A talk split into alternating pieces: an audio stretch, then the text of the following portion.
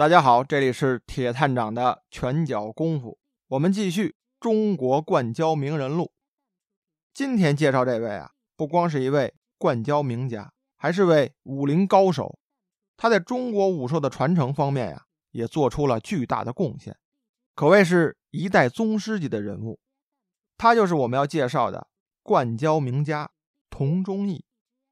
童忠义呢，出生于一八七八年。去世于一九六三年，字良臣，满族人。他祖上啊是满清皇族郑白旗的。当年的郑白旗旗主啊就是大名鼎鼎的摄政王多尔衮。其祖上呢世居辽藩，他的始祖燕青觉罗佟国荣啊随清入关，定居在沧州。要说这沧州啊也是一个武术圣地，从古至今出了不少的好手。而且河北沧州啊，到现在也有不少玩跤的名家。这个童忠义的家里面啊，不光在沧州啊有武馆，还开设了医馆。所谓的医武同源嘛，童氏家族呢传到童忠义这一代啊，武术医学皆是闻名遐迩啊。童忠义呢六岁就开始学武，后来在这个清宫的禁卫军啊任武术教官，就有点像这个八百万禁军教头豹子头林冲那个职务。禁军教头，那就好比现在特种部队的教官一样，所以他这练武的本事啊，一定是高人一等啊。后来啊，这大清朝不成了，童忠义呢，还在这个沧州、奉天两地啊开过镖局。辛亥革命之后啊，他任这个保定陆军军官学校的武术教官，兼这个随军的医生。民国十一年呢，也就是一九二二年，受国誉武术研究会之邀。去到上海任教，此后呢，他也把家呀安到了上海。民国十四年，他创立了忠义国术社，这里面啊开设了摔跤、拳术、举重、弓矢器械五科，并在这个精武体育会啊任教。直至解放之后，他还多次参加这个武术的表演，并开办了伤科诊所，曾任中华全国体育总会的委员。上海市体委委员，曾著有《武术之道》和《中国摔跤法》等书，这都是童忠义啊为咱们武术传承啊做出的巨大贡献。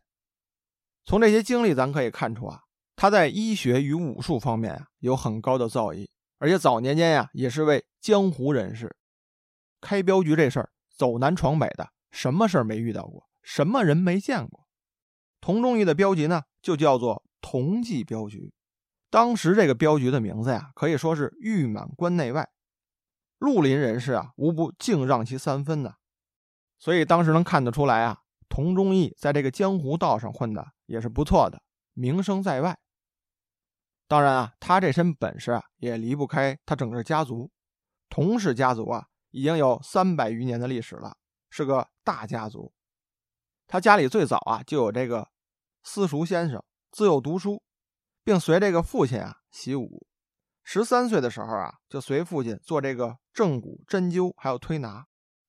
后来等到一九二二年左右，他搬到上海居住，还在上海当地呢开设了这个针灸推拿的医馆。等到建国之后呢，成为这个上海市伤科研究所的医疗顾问。在武术方面啊，这童忠义呢六岁就开始随父亲练拳了，得名师传授。少林拳六合门真传，以这个太极八卦独步当世。由这段介绍啊，咱们也能知道啊，这个太极八卦呀，它是真的能够打人的。否则，童忠义这么大名号，为什么要强调太极八卦能够独步当世呢？就是因为太极八卦这两个拳种啊，有它的实战用法。只不过现在人学的都是一些花架的，正经打人的招呢，失传了。想当年，童忠义那个时候啊，太极八卦都是一些武术名家、高人才能掌握的一些拳法，而且之前也说过啊，像这种太极八卦呀，被定义为是内家拳。这个内家拳啊，调息用气、打拳的招法、步伐的运用啊，都有自己独到的一面。这方面呀，必须有老师或者说有家族啊传授，你才能学得会。因此啊，这个太极八卦。两门拳种啊，学的人不多，用的人呢就更少了。而且像这个书上介绍啊，童忠义先生呢，还不光是这些拳脚，包括兵器方面啊，掌握的功夫也挺多，像什么八仙剑呀、双刀、双钩、双戟、苗刀之类的，他都会用。像什么刀枪棍棒、弹丸之类的东西啊，他也会打。说这兵器里面为什么要强调双剑双刀呢？就是因为这个双手武器啊，它不好练。大家都知道啊，咱们日常写字儿都是一只手。如果说你能用两只手同时写字儿，那你是高人。这个道理啊，放到武术上也是一样的。这个双手啊，持两样兵器，这你在跟人打斗的时候一定占了先机，而且你会有不同的方向、不同的角度去攻击对方。同时攻击的路线呢有两条，一手一样兵器嘛，但前提是你得练得好。如果说你这两只手配合的不得当，很有可能伤到自己。所以你看，练兵器啊，都是单刀单剑用的比较多。练双刀双剑练得好的呀，那真是下了苦功夫啊。这里面还单独介绍了童忠义打弹丸的功夫。这弹丸什么样呢？不是咱们现在说的弹弓，它这个弹丸什么样呢？它这个发射工具啊，就跟这个拉弓射箭的弓一样。在这个弓弦的位置上啊，有一个小装置。这个装置呢，可以装弹丸，也可以装泥丸，甚至说小石子啊也能放进去。然后把这个弓拉开之后，作为发射工具，把这个弹丸给发射出去。这个力道啊，可就比那个弹弓的力道要大很多了，而且射程要更远。这个当年呢，算是一种暗器，它可比这个弓箭的攻击力要强很多。特别是在近战的时候，弓箭呀是一个远程的武器，它唯一的缺点呢就是隐蔽性比较差，而且搭弓射箭的时候，这个速度啊要比弹丸要慢很多。这个箭呀前面有一个箭头，箭尾处啊会有一些羽毛搭配平衡。相对于弹丸来说，这个箭呀个儿大很多，所以它射出去隐蔽性就稍微差一些。所以弹丸这个东西啊更隐蔽。更容易一击命中。这里面啊，就给大家普及点兵器方面的小知识。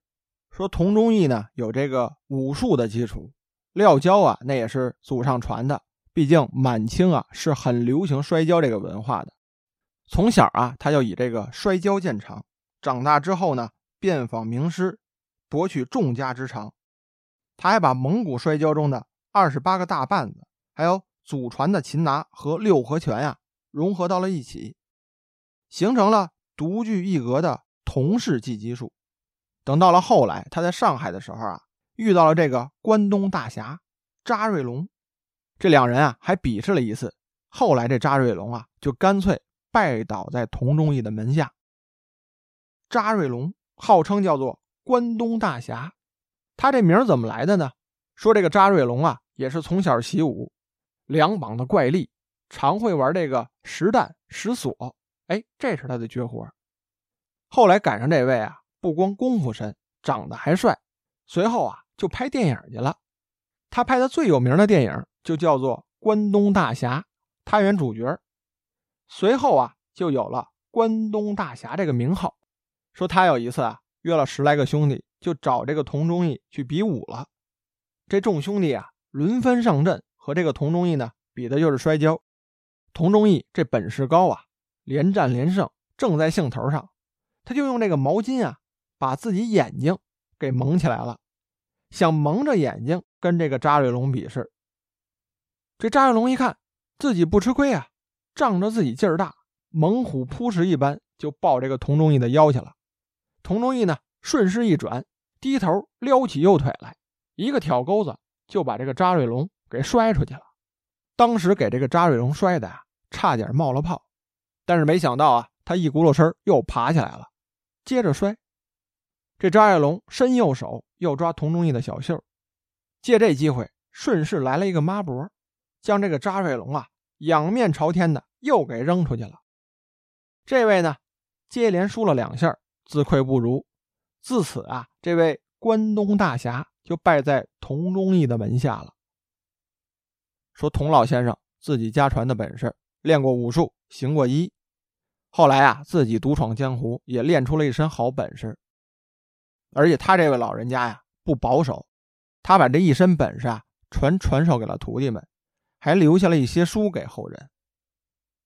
像这个民国二十四年，上海商务印书馆啊就出版过他编著的《中国摔跤法》一书。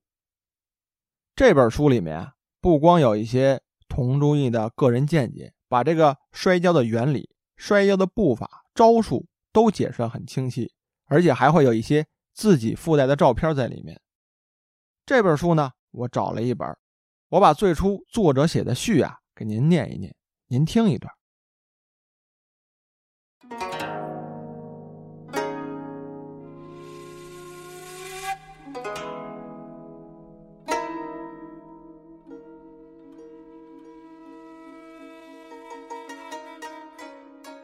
夫物经天眼，强者存而弱者亡，已成一定不义之公理。故动物之图生存，皆具自卫能力，虽微如昆虫，蠢如屎，亦莫不知利用其头角爪牙，以抗拒外来之侵袭。人为万物之灵，其争夺斗殴之剧烈，亦假于他类。况处此强权竞争之世界，更不容不讲求自卫之方法。以图生存，是则技击之谓上矣。技击本我国之固有国术，历代相传，以知强身保国、养夷征敌之无上宝物也。其拳法之众多，器械之各异，虽极尽五花八门之盛，而欲与刀枪棍棒、弹药炮火不计一时，舍徒手肉搏、无能为力之间。而得胜利于最后之五分钟者，则摔跤之术大用于时矣。其法也全在身腰手足之灵敏，不论身材之长短，不问体格之大小，只需将敌扭住，即能摔之倒地，是在功夫之深浅而已矣。我国近代重文轻武，以致国弱民残，无可会视，列强虎视受辱一极。长此以往，将更不堪设想矣。现今国民政府有鉴于斯，抱革命之精神，力图自强，特设立中央国术馆，以主其事，而遍设之馆于全国，更规定于馆中特设摔跤专科，其用意盖有矣也。但摔跤一科虽属重要，而传流上乏专书，人才既感缺少。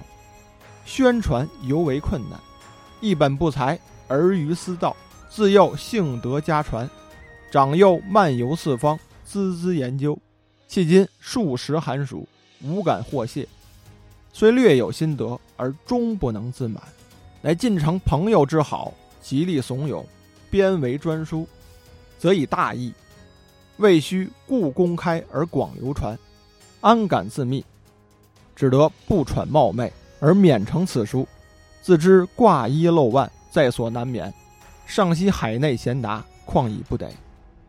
唯幸尚能借此唤起国人之注意，而再加以研究，广为提倡，以达到人人有自卫卫国之能力，亦雪东亚病夫之耻辱，而夺得国际平等之地位，则犹为一所馨香导助者也。民国二十年九月。